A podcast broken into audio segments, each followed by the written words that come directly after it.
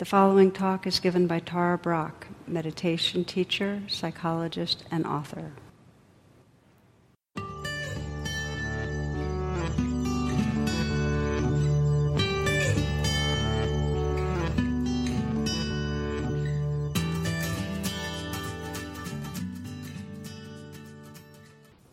We'll begin this talk with a story from a faraway time and place an old king and queen had a son, a young prince, who was very headstrong and self centered, impatient, and although a bright guy, not particularly interested in caring about other people.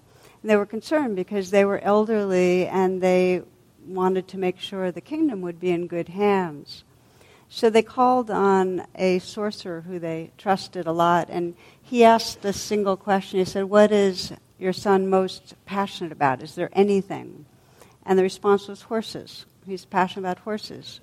So he said, Meet me in the palace gardens tomorrow morning, and uh, we'll see what happens. So they brought, they and the prince met with the sorcerer in the palace gardens next morning, and the, this sorcerer had this incredibly beautiful white horse there. And the prince immediately said, I want it, how much for it, you know, can I ride it, and so on. And so he agreed, but he said, first we have to see if you can ride it. So the prince jumped on and he galloped off and he started galloping through different farmlands and hills, and he was really into it, going faster and faster up some mountains, over a mountain pass, into some woodlands having a wonderful time, but then gradually he started getting tired enough, so he slowed down, and he was in the middle of a deep forest at that point.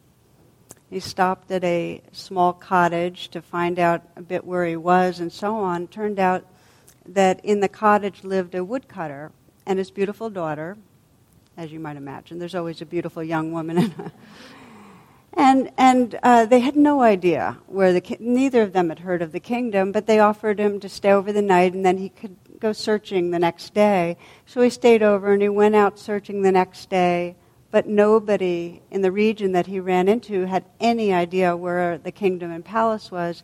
And he did it the day after that and the day after that. And gradually he began to help the woodcutter with his profession, you know, cutting wood and, and modeling and shaping things.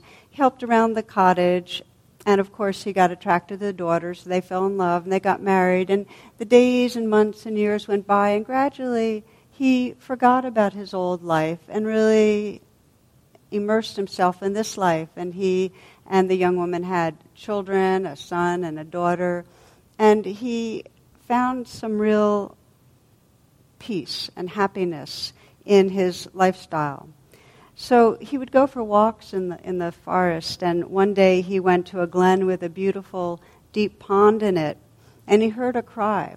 And his two children were running, and they were being chased by a tiger, and they ran into the pool, the pond, they disappeared. The tiger ran after them, jumped in, disappeared, and his wife dismayed and upset, ran, in, in, ran out and showed herself, and then she ran into the pool the pond and disappeared. And then, of course, the horse followed, disappeared, and the prince uh, just kind of fell onto the ground, his bod- body shaking, sobbing. Uh, at some time later, he felt a soft, gentle touch on his shoulder, and it was looking up, he saw his mother, the queen, her eyes, and the concerned faces of other people in the court around him. He was in the palace gardens. The horse was standing there quietly. The queen was relieved. She told him that you know he had jumped on but gotten thrown off and been unconscious for two to three minutes. And he said, Two to three minutes? I lived years. I had a whole life. I had a family. I had a trade I loved, wife, two children. I had things that mattered to me. It wasn't two or three minutes. It was years and years, and he was dazed and bewildered, and he stood and walked away. At which point the old sorcerer bowed to the king and queen, and he left. And as you might imagine, the young prince was profoundly altered by this experience. by the loss, by the mystery, and his attitude changed. And he, his heart opened to every moment of his life, and he became just the king his father had hoped for, one who was very, very attuned, very, very caring, and very, very wise. So, what do we get from this story? And it's really one of the greatest truths in all spiritual living, which is that if we really want to open to the fullness of life and love and wisdom, we need to open fully to the reality of impermanence and loss. That's, that's the essence. And if you, you imagine if all your important decisions, if all your responses to dear ones were informed by remembering the brevity and preciousness of life. Like if you went through today and you might have still decided you were going to go to Whole Foods or decided that you were going to, you know, get gas in the car or go and get do your email. But imagine if in the background of awareness there was that sense that this life really is brief and precious. And how might you have been with people and with your own self? One of uh, my friend's mothers, a few years ago, this happened. She had a, a very serious heart attack at age 72. And she described it uh, that knowing she could go at any time, she said, I'm arriving in my life. She described what it was like to kind of be moving through as if she was kind of skimming the surface because it just seemed like it was just endlessly going to roll on. And when it really got clear that moments were numbered, how much she came creatively alive and cherishing. I'm just curious how many of you have seen that in your life, whether the loss of a loved one or your own body or mind, how getting mortality, getting impermanence has had a really dramatic effect. Can I just see? A lot of us. So we know. We know. Just a couple of mornings ago, I was walking on the river and I've been looking out for families of geese and ducks because the rivers were the river was so high there was so much kind of flooding that we were worried they'd all be washed out and I saw my first family of uh, goslings and the goslings were you know like tiny little but they were alive and just felt the celebration and got home and got an email that uh, a woman that's very dear had just passed away. And just feel my body holding all of that. It was a lot. And we know it, that this is the nature of things. So in Buddhism, it's called the anicca, this ever changing life, this principle of change. And every contemplative tradition I know in some way recognizes that this is reality and that our capacity to live fully, wakefully, lovingly is intrinsically intertwined with how we relate to changes that happen, to losses in our life. You know, whether we face that reality, whether we open to it, whether we're present with that or whether something in us keeps it as a story. And then when things do happen that are jarring, go into reactivity. So this is what we'll explore together for, uh, for this talk. And I, I found it interesting a couple of years ago reading some research that said that, that most people, as they get older, actually experience increasing well being compared to how they were when they were younger. Increasing well being. And that one understanding is that we have an adaptability and a way of maturing that allows, with the passage of time, a growing acceptance of reality, that it changes. A growing acceptance of loss. And with that acceptance, a deepening appreciation of life, more well being. And as we know, for many of us, it's really difficult that we, we find that we're tensing against things, we're resisting, we're holding on a lot, we're struggling. I remember hearing a story about Ajahn Chah, who's a great Thai forest monastic and teacher. And as they described it, he'd be in his monastery, and if he saw somebody that looked really depressed or upset or was really suffering in some way, he'd kind of whisper, must be very attached, you know. He could feel it. So if we think of it in terms of evolution, we humans have a are uniquely aware of the inevitability of loss, change, and death. We're uniquely aware of it. And it's the core source of our anxiety, of us tensing against what's around the corner. And there is that sense that many of us have that around the corner something's going to go wrong, or something's going to be too much. Or sometimes when things work out, we feel like, okay, now we're just waiting for the other shoe to drop. You know, but there's a sense of impending danger. And a knowledge that we are going to lose what we love, that we can hold on as much as we want, but it's inevitable. We lose things. We lose beings. We lose our own body and mind. So, this self awareness brings a heightened survival activity. It actually makes us into the most emotional, fearful, and violent creatures on planet Earth. Does that make sense? Just knowing our mortality activates us. We get more defensive, more aggressive. And this self awareness is an intrinsic part of us waking up. That that awareness that's aware of impermanence and mortality is aware of our own minds working and that awareness, as we more and more nourish it with more mindfulness and more presence, um, actually op- can open to the changing flow. So much as that we did in our practice, our meditation before this talk, we have this capacity, rather than resisting what's here, to open to it. And what happens with practice is that we can embrace the changing flow because we become more and more able to tolerate vulnerability, not knowing, not, not being certain about things. And we can just arrive right here and now with what's, what's going on. So somebody emailed me this last month, and the question was, where do Buddhists hide when they're holding a surprise party?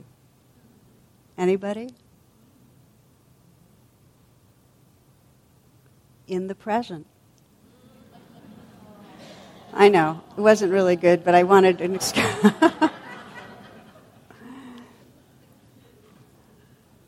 so, for most of us, when we get insecure, are you still groaning inwardly? when we get insecure, our reflex is not to come into the present moment. We know that. Our reflex is actually to begin trying to control life. And so the real inquiry right now is, and I think it's for each of us in a deep way, how do we shift from that reflex to control things to this capacity to open to what's here? Okay, so that's what, that's what we're going to be looking at. And, and the first step is to become really mindful of and forgiving of our egoic strategies to avoid our vulnerability. Because every one of us is wired to not want to go there. So if you feel like, you know, bad because of your habits of escape, that's the way we're wired. So the first step is just to see that. And if we can begin to recognize it, but without judgment, with curiosity. One way it was described as existential vulnerability management strategies. you know, I like that.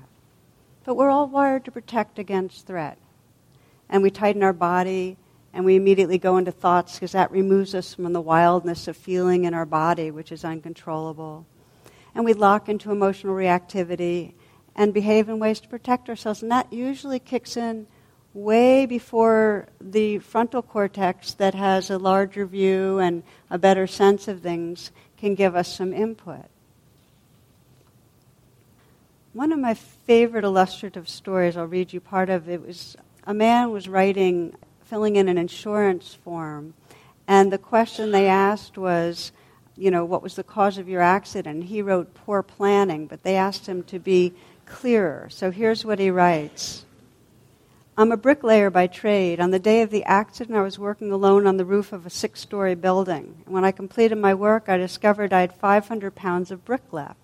Rather than carry them down by hand, I decided to lower them in a barrel attached to the side of the building. I secured the rope at ground level. I went up to the roof, swung the barrel out, and loaded the brick into it.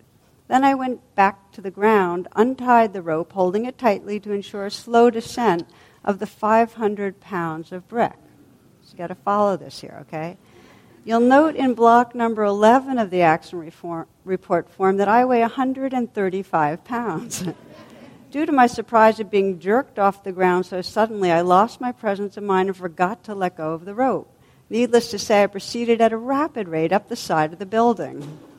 In the vicinity of the third floor, I met the barrel coming down. This explains the fractured skull. Slowing slightly, I continued my ascent, stopping when the fingers of my right hand were two knuckles deep in the pulley. Fortunately, by this time I had regained my presence of mind and was able to hold tightly to the rope in spite of my pain. At approximately the same time, however, the barrel of bricks hit the ground and the bottom fell out of the barrel.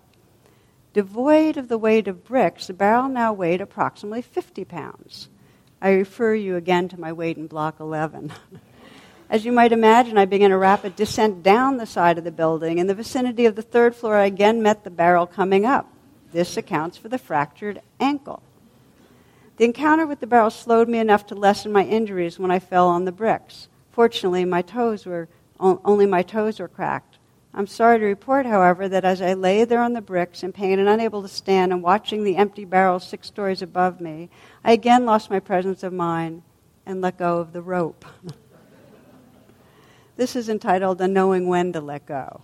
Okay.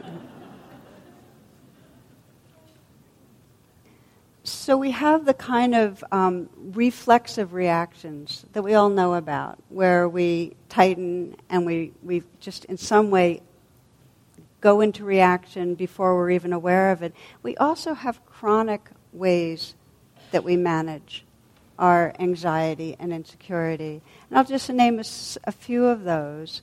And they fall into the category of grasping, where we feel anxious or we're trying to control our vulnerability and we just grab on to what will maybe soothe us by maybe we're eating chocolate or other food in some way or maybe it's a substance that we're going after or maybe we speed up because we're trying to get away from that vulnerability and often we get impatient one of our strategies is really to um, really pursue things and try to get what we want try to make sure that the next moment contains what this moment does not.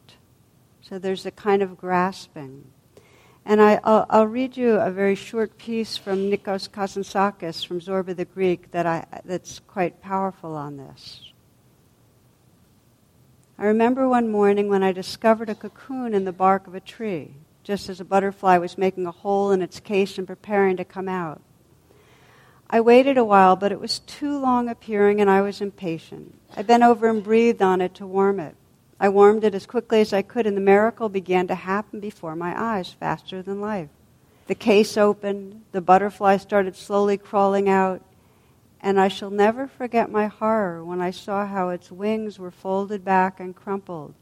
The wretched butterfly tried with its whole trembling body to unfold them. Bending over it, I tried to help it with my breath in vain. It needed to be hatched out patiently, and the unfolding of the wings should be a gradual process in the sun. Now it was too late. My breath had forced the butterfly to appear all crumpled before its time. It struggled desperately, and a few seconds later died in the palm of my hand.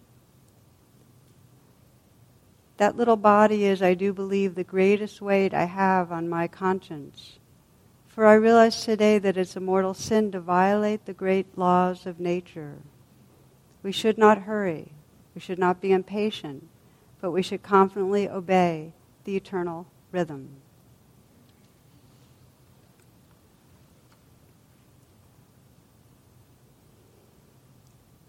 When we are feeling anxious or vulnerable or off balance, rather than pausing, rather than listening, rather than engaging in a, in a natural rhythm, we tend to speed up or run away. We tend to grasp. And we can see it in a planetary way that all our anxious consuming, the greed to consume, the impatience to have everything happen quickly is wreaking havoc on the planet. So, our personal vulnerability strategies to manage things are also global. We can see them and the effect of them. And in a similar way, so I've mentioned grasping, how we try to manage things with grasping and chasing after, we push away. When we're feeling anxious or threatened, we go into judgment, we go into aversion, into dislike, and we try to control things that way. So we can begin to say, well, how do I control things? How do I try to control other people? One story, a young girl noticed that several strands of her mother's hair were turning white. They're standing in kind of a contrast to her brunette hair.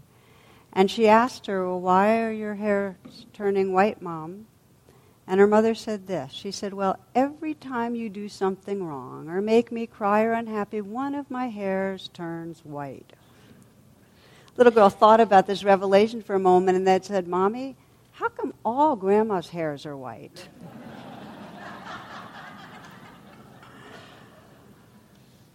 so we know we control in different ways. We control with guilt, we control by pulling back and shutting down, we control by blame. And part of seeing our management strategies just to notice that and also to know again that the ways we try to take care of our own vulnerability with aggression are the same thing that causes never ending cycles of war on the planet. So, again, I just want to bring the, our personal strategies into the collective. There's a certain amount of our survival strategies that we continue to need as we evolve.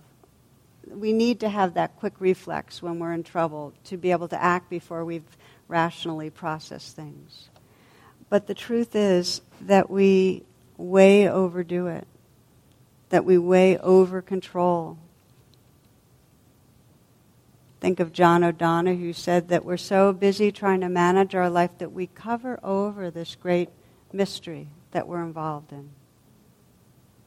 We're very busy controlling. So, to continue to evolve and flourish, we need the capacity to stop controlling so much and open to this changing flow of what's here, this vulnerability and realness that's right here. And I love the, the story one astronaut describes actually discovering about this theme. In the 1950s, they were flying these rockets way beyond where the laws of normal thermodynamics actually um, apply. And so the uh, rockets were crashing. And because the, the pilots were trying to control the panel and do this and do that, but nothing was working. And he found the, the remedy was you take your hands off the controls. When it's outside of the realm which, of which we can manage, you take your hands off the controls. And so it's important to know that we habitually overestimate the domains we can control. We think we can, in some way, control others we think we can control our own uh, bodies. We think we can uh, control the life that's within and around us, that aging and sickness and dying. On some level, we try to control things. So, one of the metaphors I like is just to imagine that this life that we're experiencing is this flowing river, and that we're very busy trying to create these little tidal pools and put walls around them so because we're afraid of the wildness of the river. And yet these tidal pools get stagnant. They lack freshness. They lack the, the information and beauty and aliveness of the, the full flow. And what we're trying to learn how to do is take care of ourselves as we need to, but really open.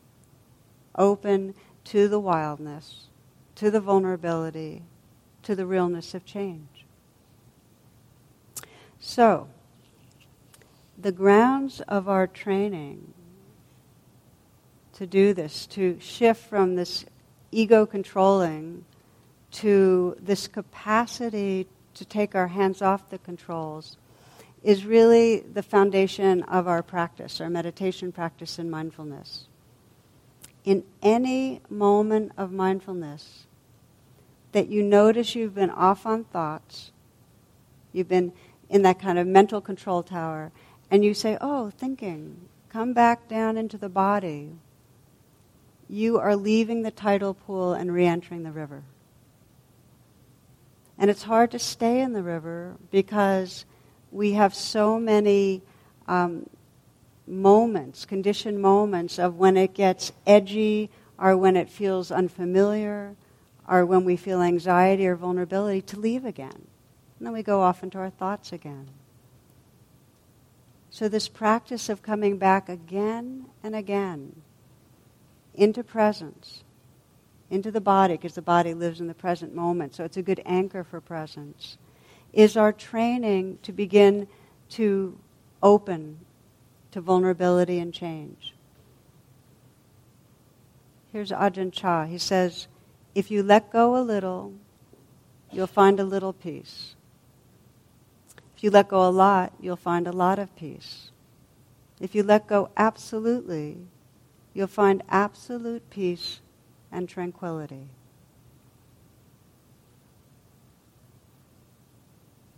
Letting go doesn't mean we're doing something. Letting go is letting go of our resistance, letting go of our grasping. Maybe more aptly, we might say, if you let go into the reality that's right here if you let be what's right here. So, one note I always like to make when I am speaking about this practice of opening to vulnerability is to say, to the degree that we've been traumatized, there's nothing heroic about saying, okay, I'm going to let go into the panic. I mean, that's not even wise necessarily. This is a a gradual process. And for many of us, we need to build up our inner resourcefulness or we need support from healers or therapists. So the trajectory is learning to let go, take our hands off the controls. But there's a compassion that knows that it has its own timing. Even with that, we don't be impatient. For all of us, though, whether it's gradual, or more of that kind of bold, radical opening to the winds, opening to the currents.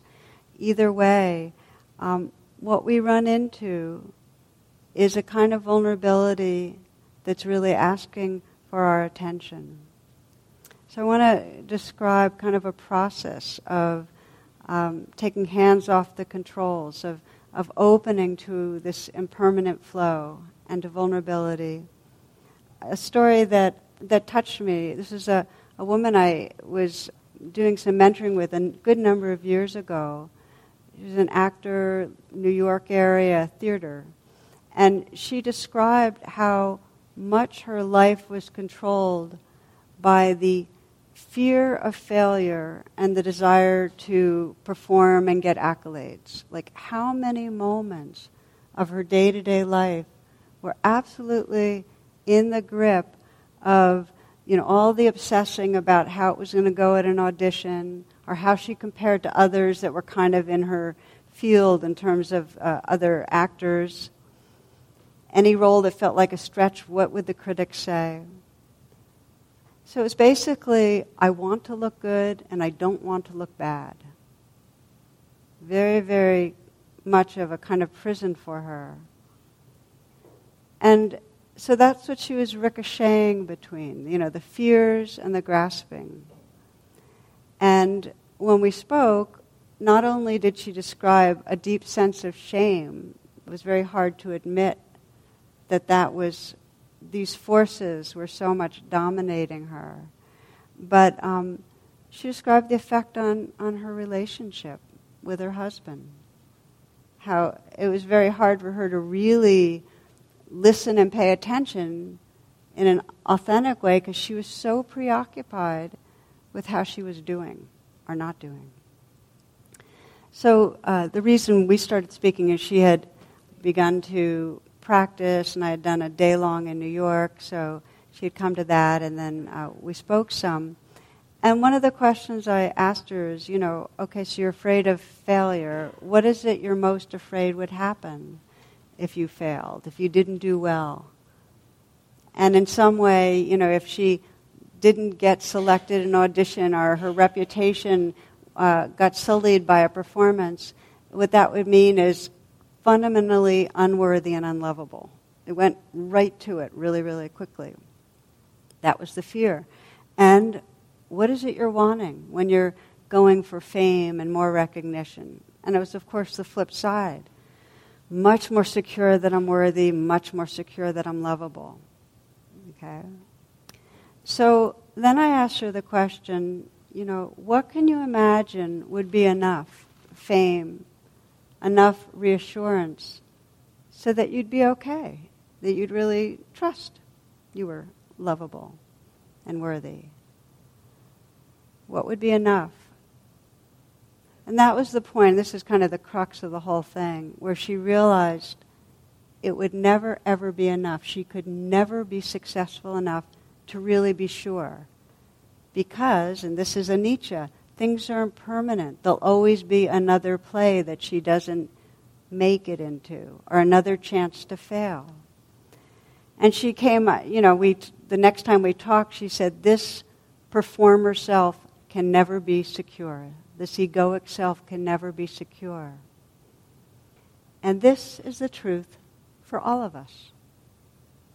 To the degree we are hitched to a sense of a separate self with its wants and fears, we will never be secure. Security doesn't come with this precarious human existence.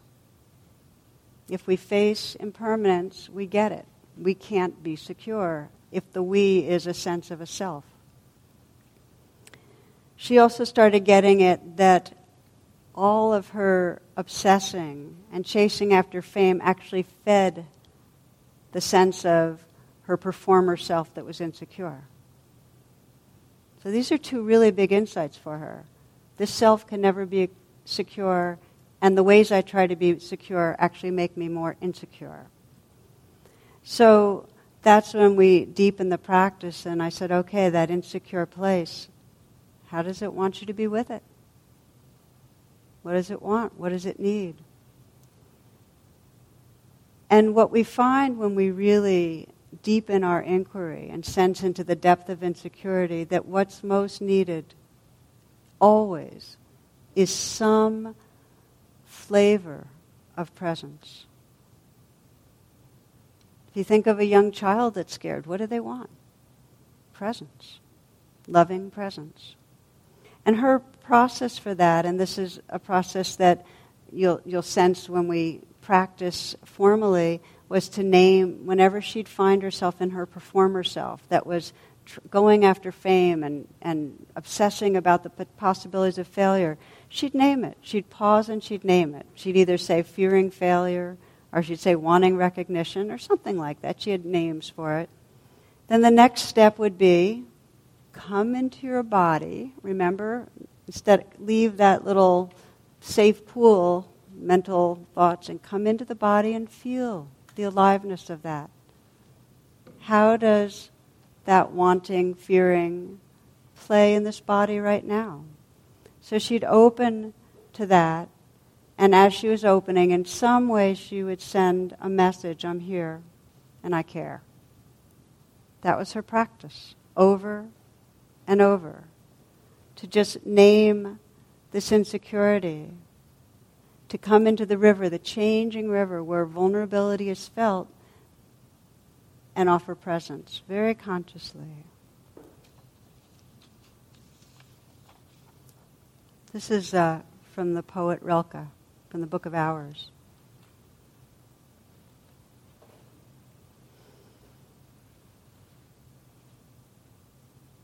You sent out beyond your recall, go to the limits of your longing, embody me. Flare up like a flame and make big shadows I can move in.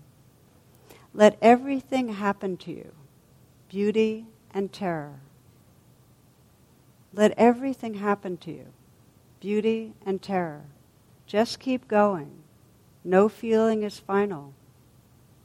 Don't let yourself lose me. Nearby is the country they call life. You will know it by its seriousness. Give me your hand.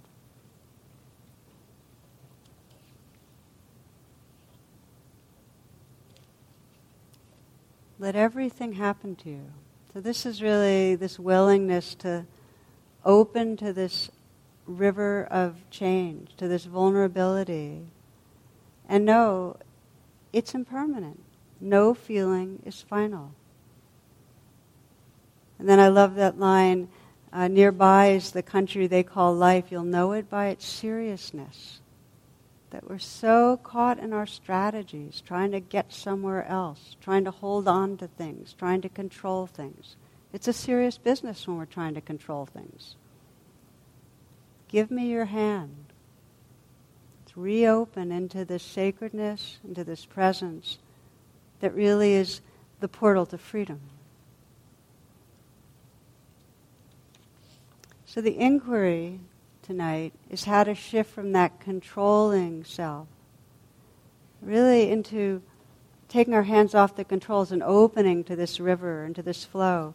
And what I think is important to remember is that sometimes we don't open all the way. We open just a little bit, and we're there just for a little and we say, okay, you know, here I am, and then we go off into another thought or do something else. But every time, every single time that we recognize, okay, in controlling mode, come back, come back to my senses, come back to reality, the aliveness right here.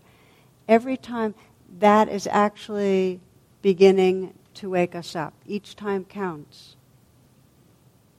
One of the metaphors I like for this is uh, many of you know the indigo plant is what's used for the dye for indigo. And indigo, the color of indigo, has to do with spiritual realization, freedom. And the way cloth is dyed is there's a vat of this indigo, and you take the cloth and you dip it in, and you pull it out, and there's the indigo, but then it very quickly fades to almost just a tiny bit of off white, just a little bit of indigo. So you rinse it out and dry it, and then you dip it again and you pull it out. And the same thing happens, except for it's a shade more indigo. And you do it over and over, but each time you dip into presence. Each time you come into the moment, into the wildness of this body, this aliveness, a little more of that saturation of freedom each time. So I say that because it's very easy to feel like we're not doing it enough or doing it right. And you can trust when you just pause. If you tomorrow at some point find yourself over controlling, and you just pause and take a breath, just this moment, come into the body, just for a moment. There's a little more of that dipping it into the vat, a little more of the blush and fullness of indigo.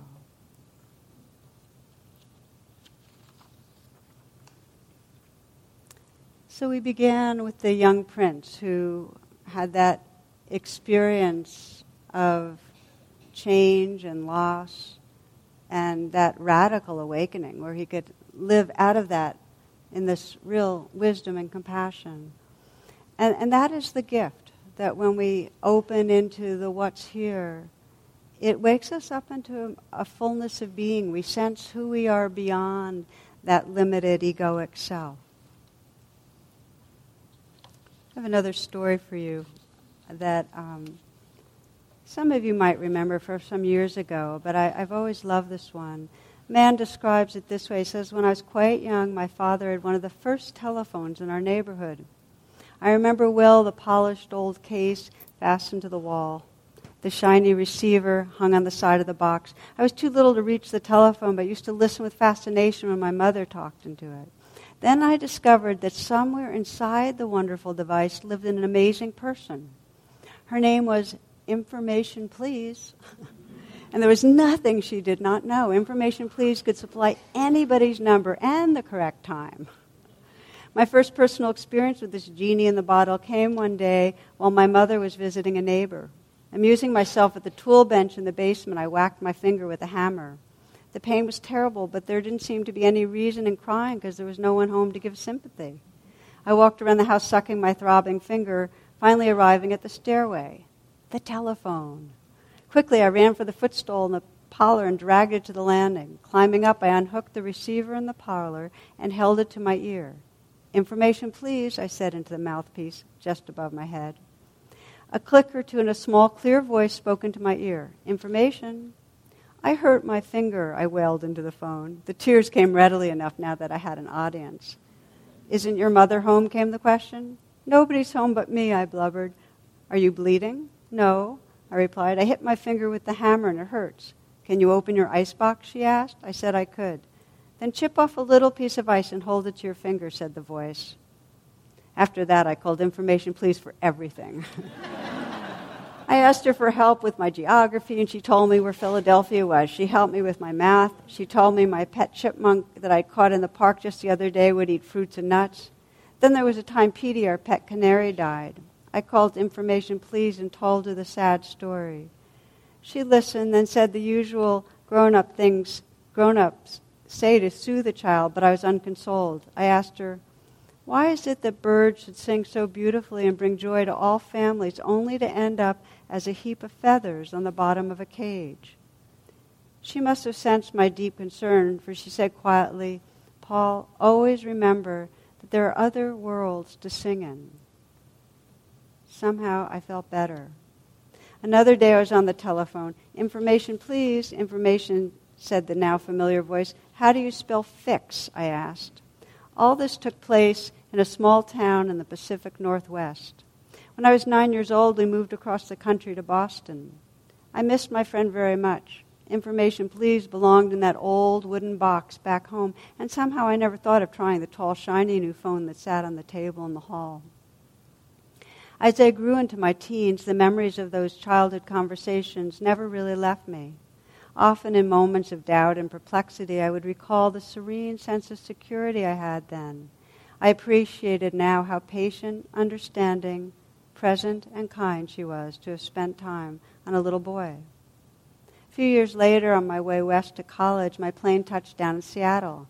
I had about a half an hour or so between planes. I spent 15 minutes or so on the phone with my sister, who lived there now, and without thinking what I was doing, I dialed my hometown operator and said, Information, please. Miraculously, I heard the small, clear voice I knew so well. Information, I hadn't planned this, but I heard myself saying, Could you please tell me how to spell fix? There was a long pause. Then came the soft spoken answer I guess your finger must have healed by now. I laughed. So it's really you, I said. I wonder if you have any idea how much you meant to me during that time. I wonder, she said, if you knew how much your calls meant to me. I've never had any children, and I used to look forward to your calls. I told her how often I thought of her over the years and asked if I could call her again when I came back to visit my sister. Please do, she said. Ask for Sally. Three months later, I was back in Seattle. A different voice answered. Information. I asked for Sally. Are you a friend? she asked. Yes, a very old friend, I answered. I'm sorry to have to tell you this, she said. Sally had been working part time the last few years because she was sick. She died a few weeks ago. Before I could hang up, she said, Wait a minute. Is your name Paul? Yes. Well, Sally's left a message for you. She wrote it down in case you called. Let me read it to you. The note says, Tell him I still say there are other worlds to sing in. He'll know what I mean. I thanked her and hung up. I knew what Sally meant. Never underestimate the impression you may make on others. When we're present with ourselves, present with each other, there's healing. We discover a bigger world.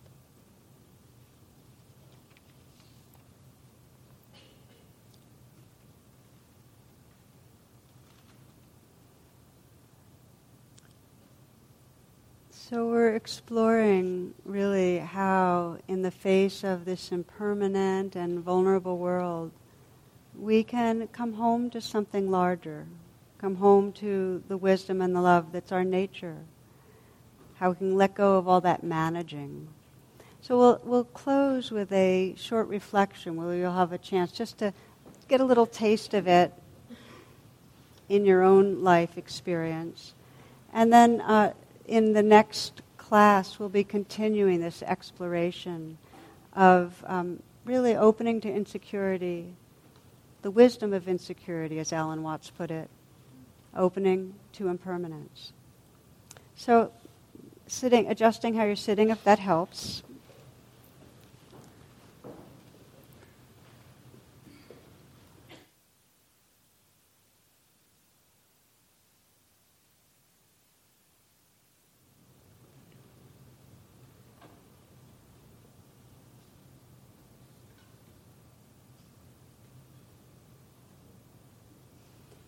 Letting your eyes close, your attention go inward. And perhaps taking a moment to feel the movement of the breath. Let the attention relax, collect with the breath.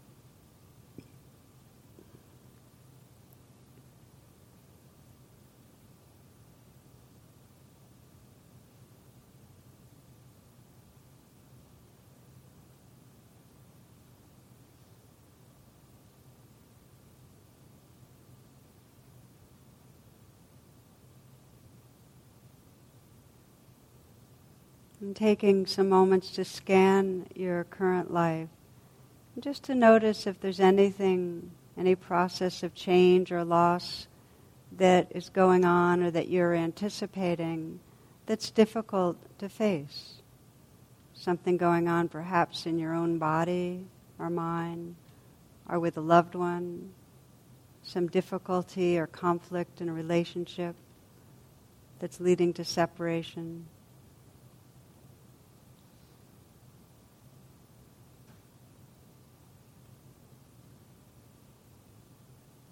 Any change or loss that might be bringing up some reactivity that's difficult.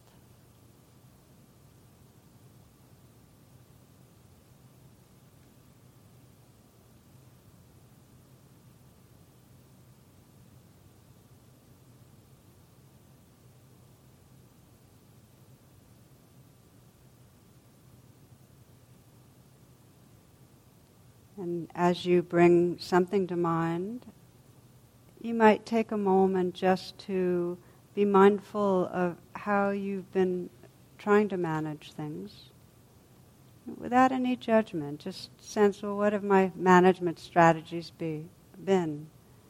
Have you been caught on the trying to fix something that really can't be fixed? Have you obsessed? Been defensive, judgmental or aggressive, numbing or avoiding.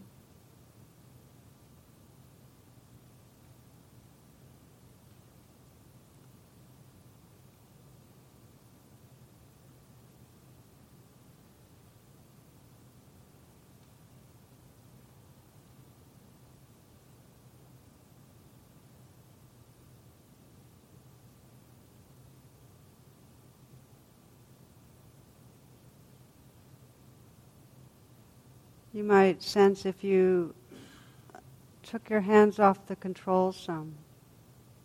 There's less managing. What is it that you'd that's difficult or vulnerable that you'd be opening to? What is it within you that's insecure, that wants acceptance or presence?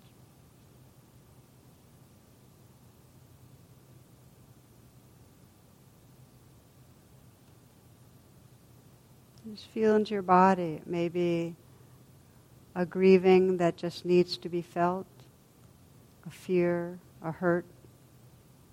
What is it that most wants acceptance as you face this loss or this change?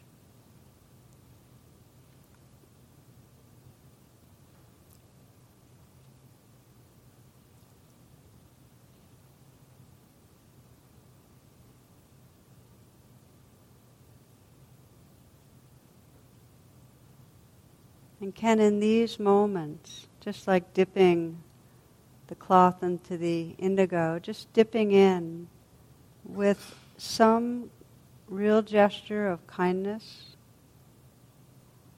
and presence, being there for what's here.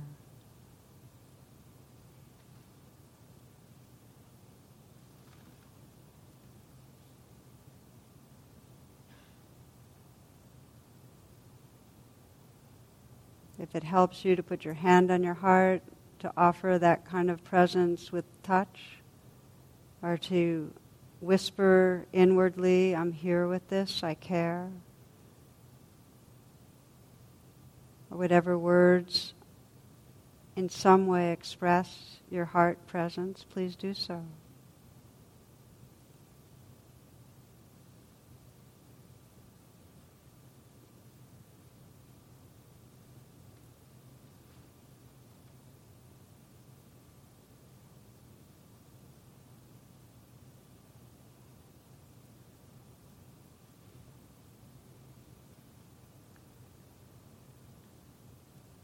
Closing with the words of Frank Ostaseski, who writes the first precept for caring for the dying, which really is the same teachings as being with the vulnerability right here. He says, Welcome everything, push away nothing. Just right now, just sense that. Welcome everything, push away nothing.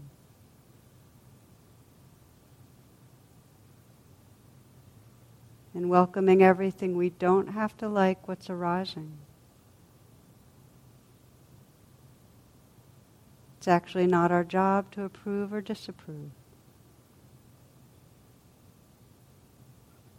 It's our task to trust, to listen, to pay careful attention to the changing experience.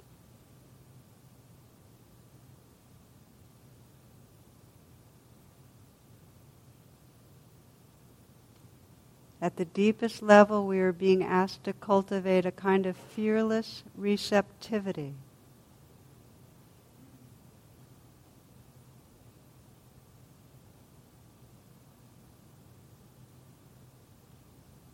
This is a journey of continuous discovery in which we will always be entering new territory.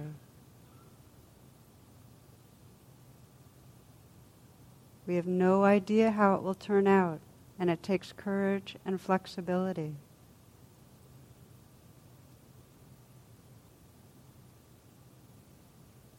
The journey is a mystery we need to live into, opening, risking, and forgiving constantly.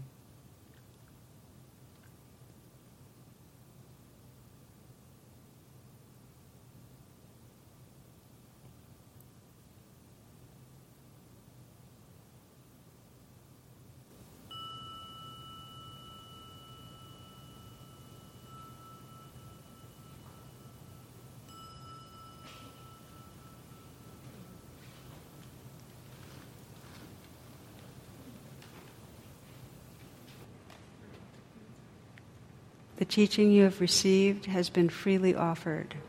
If you'd like to make a donation, learn more about my schedule or programs offered by the Insight Meditation Community of Washington, please visit tarabrach.com and our imcw.org.